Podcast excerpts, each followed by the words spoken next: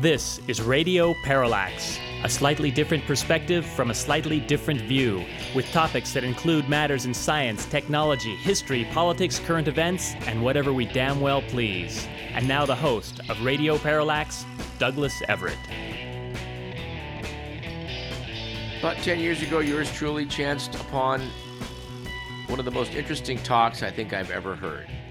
The speaker was Dr. Grover Proctor, and he was talking about a little known episode associated with the JFK assassination, wherein accused assassin Lee Harvey Oswald tried to put a phone call through to Raleigh, North Carolina, and was denied being able to do so. It is it is a remarkable tale. It's not very well known, and uh, the go-to person to discuss the incident will join us in our second segment today to talk about it. Dr. Grover Proctor is an exceptionally good speaker, and uh, we look forward to speaking with him in segment number two. So make sure, dear listener, you stick around till the end of the program. A few days ago, the East Bay Regional Park District put on a talk at uh, Coyote Hills about the geology of these small, remarkable hills at the south of San Francisco Bay.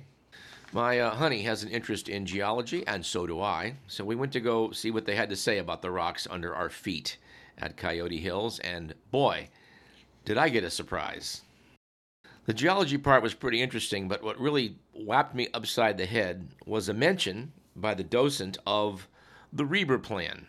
If I ever knew about the Reber Plan, I apparently forgot what it is I did know, because it came as a surprise to me to realize that there was in place, or at least there was an advocate for putting a plan in place to basically dam up San Francisco Bay.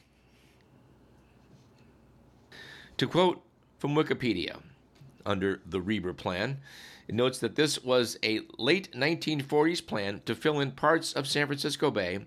It was designed and advocated by John Reber, an actor and theatrical producer. Under this plan, which is also known as the San Francisco Bay Project, the mouth of the Sacramento River from Suisun Bay would be channelized by dams and would feed two vast freshwater lakes within the bay, providing drinking and irrigation water to the residents and farmers of the Bay Area. The barriers would support rail and highway traffic and would create these two freshwater lakes. Between the lakes, Reber proposed the reclamation of 20,000 acres of land. It would be crossed by a freshwater channel. West of the channel would be airports, a naval base, and a pair of locks comparable in size to those of the Panama Canal. Industrial plants would be developed in the East Bay. The San Francisco Chronicle, to its great discredit, endorsed the plan's concept of a causeway to replace or supplement the San Francisco Bay Bridge, stating, There's a great many difficulties to be surmounted, just as there were for the Bay and Golden Gate bridges, but they can be surmounted by application of the same kind of drive and technical know how that brought the present great spans into being. And frankly, dear listener, I suggest that you, you pull up uh, a, a reference to this and take a look at it because it really has to be seen to be believed. Now, I'm well aware of the fact that sometime in the late 1960s, it dawned on people that the rate San Francisco Bay was being filled in for commercial development was something that needed to be addressed.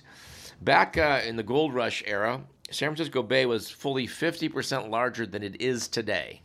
And by the way, the hydraulic mine they did to extract all of the gold out of the Sierra Nevada apparently did, did, did a substantial amount of filling in the bay with silt. Nevertheless, most of it was still wet. Well, I shouldn't say that. A lot of it was still wet. And currently, having seen the light, a lot of people are attempting to restore some of the wetlands that used to exist because, well, we've discovered there's a great value to having wetlands. They're kind of they kind of act as nature's kidneys to purify water. And of course, there's a matter of if you do build on fill and there's an earthquake, and I don't know if you know this, but the Bay Area is prone to earthquakes. You can get what's called liquefaction. At UC Davis's annual picnic day, they had a great exhibit in the geology department showing a little model of a, of a house uh, on sand that had water beneath it. And then when you shake up the, uh, the water sand mix, well, it becomes quicksand. Anyway, it appears in the wake of the 1960s and 70s, we dodged a, a bullet as regards to what they might do to San Francisco Bay. But the bullet we really dodged came earlier with John Reber and the Reber Plan. In an article by the San Francisco Digital History Archive, it's noted that John Reber belonged to a generation of Americans who had great faith in massive public works. Beginning with the construction of the Transcontinental Railroad, an enterprise heavily subsidized by the federal government, such projects dramatically affected California's economic and social development. As early as the 1880s, state engineers studied the concept of saltwater barriers on San Francisco Bay, and in the early 20th century, a barrier at the Carquinez Straits was championed by Contra Costa business interests concerned about high saltwater content that interfered with industrial processes. Contra Costa industrialists eventually formed the Salt Water Barrier Association to lobby state officials. But by the early 30s, state engineers had convinced Contra Costa County that the solution to its problem was not a saltwater barrier, but a vast state water project that included high upstream dams on the Sacramento and San Joaquin rivers, combined with fresh water pumped from the delta. Sure, that'll reduce the salt water. Pump the fresh water out upstream. And of course, from this, we wound up getting the federal Central Valley project when the state balked, and then you know, Pat Brown later stepped in and gave us the state water project as well. My understanding was that back in the gold rush days, if you wanted to take the barnacles off the bottom of your ship, you had to sail it up the bay as far as Carquinez, where the fresh water would kill what was growing on your boats. These days, you can go miles and miles and miles east of that and still be in salt water. But I digress. It's acknowledged that John Reber had a lot of public relations skills. Apparently, he put on theatrical productions around the turn of the 20th century in California, and according to uh, Governor Hiram Johnson, seemed to know just about everybody in the state. But despite that, his efforts to uh, promote the damming of the bay and reclaiming vast swaths of land, it needed some what's described as technical credibility. Reber was a high school graduate with no formal engineering training. His ability to gain the support of professional engineers thus was crucial to his success. Herbert Hoover, we would note, was the first but not the last of such supporters. As Reber enlisted support of various uh, uh, engineers to do this, San Francisco business and political forces were among the powerful interests that rallied behind the plan.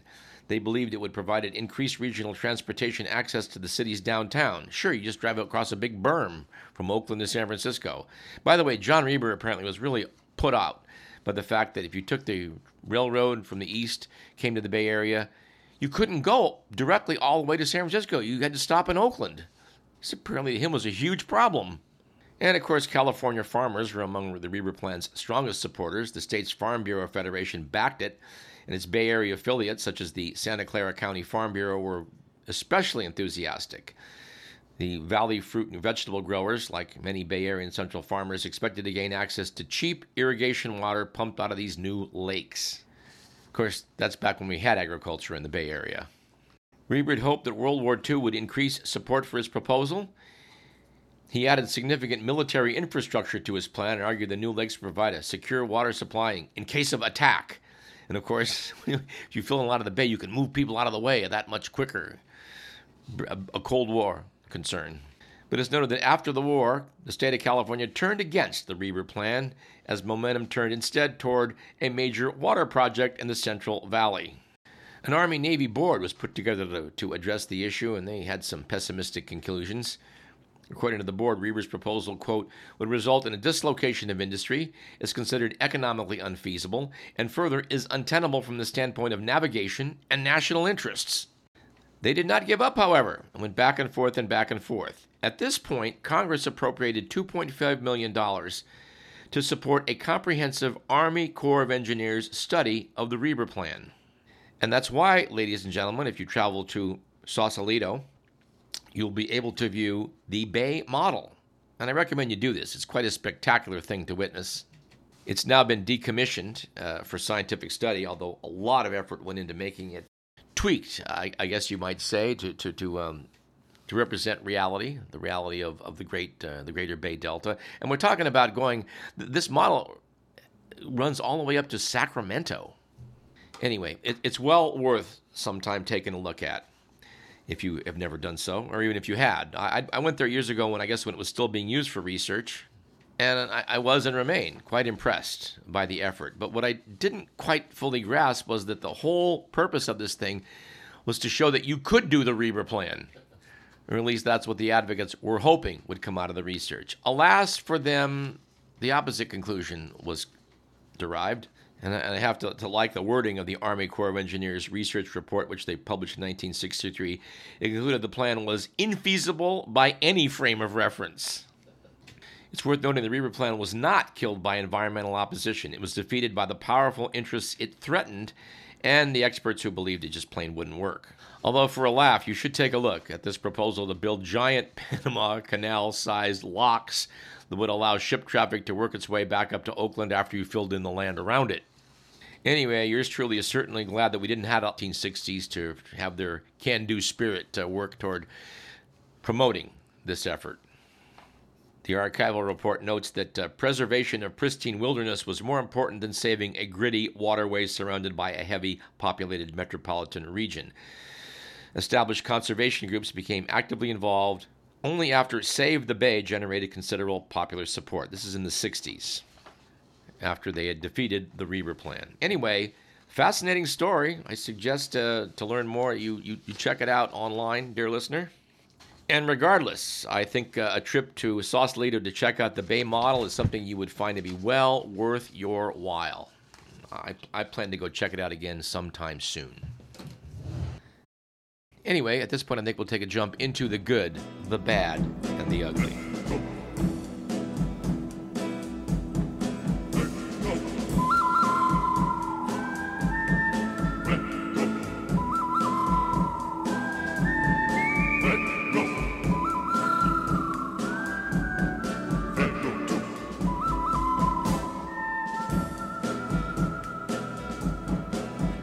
According to the Week magazine, it was a good week, I guess last week, for filling up your prison with ex presidents. This comes with the news that former Peruvian President Alejandro Toledo was extradited from the U.S. to Lima to face corruption charges.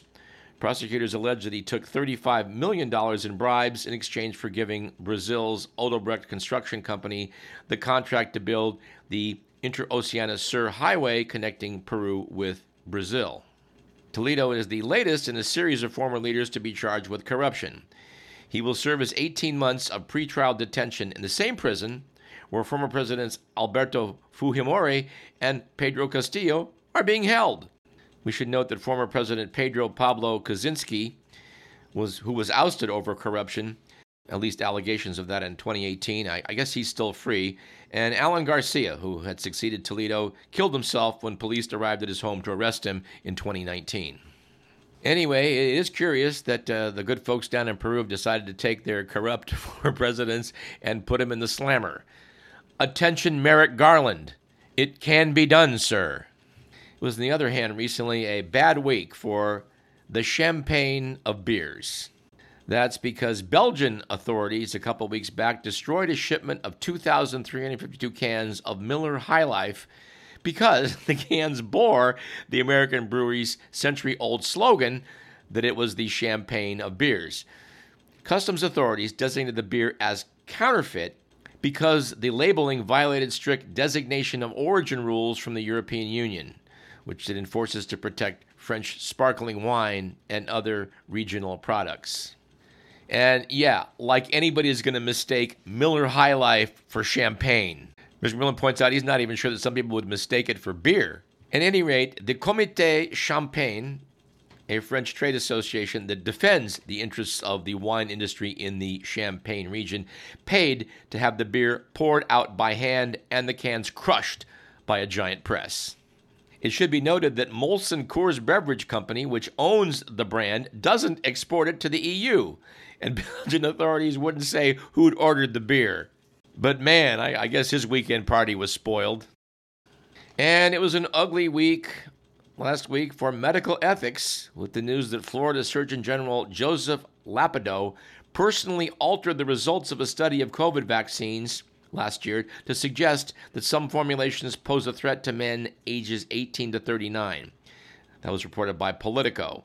An outspoken COVID vaccine skeptic at Lapido added a line to the analysis saying that the mRNA vaccines used by Pfizer and Moderna may be causing an increased risk of cardiac related deaths in young men. And he decided just to throw that in. Meanwhile, he cut out a section stating that the risks from COVID vaccines to young men were no longer significant. Ladapo then used the doctored analysis to recommend that young men do not get the vaccine, putting him, I guess you're fair to say it, at odds with the Center for Disease Control, but in line with Republican Governor Ron DeSantis, who appointed him. Medical experts strongly criticize Ladapo, I guess I said it wrong. It's Ladapo, not Lapido, saying he essentially reversed the findings of the study. Ladapo naturally dismissed the critics, saying, I've never been afraid of disagreement with peers or media. Of course, he, he did not add whether he was afraid of disagreement with good science. Since we haven't done a good and bad and the ugly for a while, let, us do another round, Mr. McMillan. We would note that it was a good week a couple of weeks back for global warming. Well, at least if you're a baseball fan, with the news that a study has found that climate change is adding about 50 home runs a year in Major League Baseball. Yes, apparently hotter, thinner air that allows balls to fly further contributed a tiny bit at least to a surge in home runs that has taken place since 2010. This is according to a statistical analysis by Dartmouth College. Said study co author Justin Mankin, a Dartmouth climate scientist, global warming is juicing home runs in Major League Baseball. It's just basic physics. It should be noted that veteran baseball players and executives said the research fits what, what they've seen on the field. Philadelphia Phillies president of baseball operations Dave Dombrowski said, We've always felt that way for years. When it's warmer, the ball travels more, and they have scientific evidence now to back that up. Well, you see, every cloud has a silver lining. It was, on the other hand, a, a bad week, I guess you'd say, for being all that you could be. With the news that facing a recruiting crisis, the U.S. Air Force has revised its admission standards to allow applicants who are obese. The maximum body fat percentage for male recruits has been raised to 26%, up from 20%, while for female recruits, it's been raised from 28% to 36%. Health officials classified the new maximum fat levels as obese, but the Air Force has met only 50% of its 2023 recruiting target. Mr. McMillan points out it was the Army that had the slogan "Be all that you could be." That the Air Force's slogan is actually "Aim high." To which I would add, if you have more weight in the aircraft, you may have to aim a little higher now. And finally, it was, it was an ugly week, I think you'd say, for tech, with news that the the winner of this year's Sony's World Photography Prize informed judges that his image, a portrait of two women, was created by artificial intelligence. Photographer Boris Eldagsen said he was testing whether artistic competitions are prepared to detect AI creations. To which he said, Well, they are not. Yeah, guess not. All right, let's do some science topics. We would note uh, that the results are finally in, and it does turn out that women's small intestines are apparently longer than men's. According to the Week magazine, small intestines are on average 30 centimeters longer in women than in men. It's noted that this added length probably helps them to better absorb nutrients as needed for pregnancy and breastfeeding. Yes, and apparently Amanda Hale at North Carolina State University notes that the small intestine is all about absorption, absorption, absorption. It's where you get the vast majority of your nutrients. And that is actually a little known fact. Most people think that food goes into your stomach and that's how it gets absorbed. No! Your stomach exists mainly to store food and maybe decontaminate it a bit. Your large intestine exists to reabsorb water from what's inside your gut. And the heavy lifting is pretty much done by your small intestine. The magazine notes that with there being little information on the anatomic variations that can exist between different people's organs, Hale and her colleagues set out to measure the digestive organs of 21 female and 24 male adult human cadavers. And boy, you think you have a lousy job. Anyway, they found out that on the average, the male cadaver's small intestines were slightly over 4 meters in length, while those of the female cadavers were 30 centimeters longer. And for the metrically challenged, that works out to about a foot. Anyway, what, what this truly means is quite unclear to this correspondent, and, and Mr. McMillan suggests that, you know, they're probably just full of it. Speaking of being full of it, perhaps you have one of those plant spotting apps on your cell phone. Recently walking around out in the wildflowers of California's uh, booming spring, and I, seem to be the only one didn't have such an app on, on my phone. which might be okay because it turns out, according to New Scientist, that smartphone apps can be as little as 4% accurate, which could theoretically put people who are foraging for food at risk. But to make a long story short, uh, researchers at the University of Leeds in the UK evaluated six of the most popular apps. They attempted to identify 38 species of plants at their natural habitat at four locations in Ireland. Some apps scored very poorly. I guess that's where the 4% comes in, while even the best fell short of 90% accuracy. We note that these apps use artificial intelligence algorithms trained on a vast number of captioned photographs of plants. And of course, the problem on relying on such images uploaded to the internet is that they're often incorrectly labeled, which I think is possibly the great Achilles heel of using AI to uh, figure everything out. Anyway, the magazine notes that Google declined a request for interviews while the other app creators didn't respond. In this program in the past, we've talked about the great crisis of insect populations around the world and why it is they seem to be plummeting. And uh, one reason for that may be the amount of artificial lighting that is spoiling our night around the world. And of course, we've all noticed that insects flock around artificial lights, and a new study has shown that it probably isn't because they're attracted to them. Until now, the leading scientific hypothesis has been the insects use the moon's light to navigate at night and mistake artificial lights for the moon. But this doesn't explain why the insects that fly only during the day also gather around lights, and it also predicts that insects will fly in a spiral toward the light, which isn't what they really do. Anyway, they got some cameras out and they measured what the insects were doing, and it was concluded that the insects are keeping their backs to the light. Now, this reflex, which exists in some fish, and I was quite unaware of, is a shortcut for animals to work out which way is up and keep their bodies upright. It relies on the fact that even at night, the brightest hemisphere in the visual field is usually up. Makes sense. It's called the dorsal light response. It's been known about for decades, but hasn't been proposed as an explanation for why lights trap insects until now. Anyway, the hope is that this research is going to help find ways to minimize the damaging effects of artificial lighting on insects, which might be contributing to their global decline. And by the way, if you're planning a party for the summer or any other time and you're thinking about buying one of those electrocuting devices that they sell in the hardware stores to fry the insects around your party, please don't do it. What you don't want are biting gnats and midges and mosquitoes to pester you at night, and these things do nothing to kill those bad bugs. It only kills good bugs. And finally, in a happy note, at least happy note for those who enjoy ice cream, article of the Atlantic by David Merritt Jones points out that studies show there's a mysterious health benefit to ice cream, and scientists don't want to talk about it.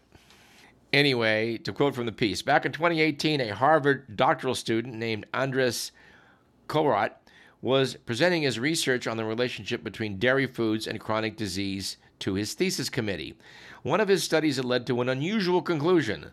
Among diabetics, eating a half a cup of ice cream a day was associated with a lower risk of heart problems. Needless to say, the idea that a dessert loaded with saturated fat and sugar might actually be good for you raised eyebrows. Earlier, the department chair, Frank Hu, instructed Korat to do some further re- digging. Could his research have been led astray by the artifact of chance, or a hidden source of bias, or computational error? As Korat spelled out in the day of his defense, his debunking efforts have been largely futile. The ice cream signal was robust. Now, this apparently isn't new. Mark Pereira, an epidemiologist at the University of Minnesota, told the author of this piece that He'd stumbled upon this association more than 20 years earlier, and we analyzed the hell out of the data, he said. Anyway, this relationship isn't as straightforward as one might assume, but the studies did note that tucking into a dairy based dessert, a category that included foods such as pudding, but consisted, according to Pereira, mainly of ice cream, was associated with overweight people with dramatically reduced odds of developing insulin resistance syndrome. In fact, the study found 2.5 times the size of what they found for milk. I know, Miss Whelan, I don't believe any of this research was funded by Baskin Robbins. Ben and Jerry? I, I hope not. Though personally, I don't consider Ben and Jerry's ice cream. Aww. And please don't write us over that. If you like Ben and Jerry's, just have at it. Then I suggest you try a head to head with Haagen Dazs, but that's that's just me. Anyway, I'm not going to go through the entire article uh, with you, but It does note that near the end of a Harvard paper where the authors had arrayed the diabetes risks associated with various dairy foods was a finding that was barely mentioned in the, quote, almost exclusively, unquote, low fat narrative given to reporters. Yet, according to their data, men who consumed two or more servings of skim or low fat milk a day had a 22% lower risk of diabetes. But so did men who ate two or more servings of ice cream every week. Once again, the data suggested that ice cream might be the strongest diabetes prophylactic in the dairy aisle, yet no one seemed to want to talk about it. Anyway, for more information, dear listener, I refer you to The Atlantic so you can read the article yourself. Pretty funny stuff. Speaking of funny stuff, I, I did get a laugh over the headline I saw which noted in the wake of the relocation of the Oakland Raiders to Las Vegas, which has now been followed by the expected relocation of the Oakland Athletics to Las Vegas. The breaking news is being reported that Lake Merritt is apparently now moving to Las Vegas, and it's anticipated that Jack London Square may follow.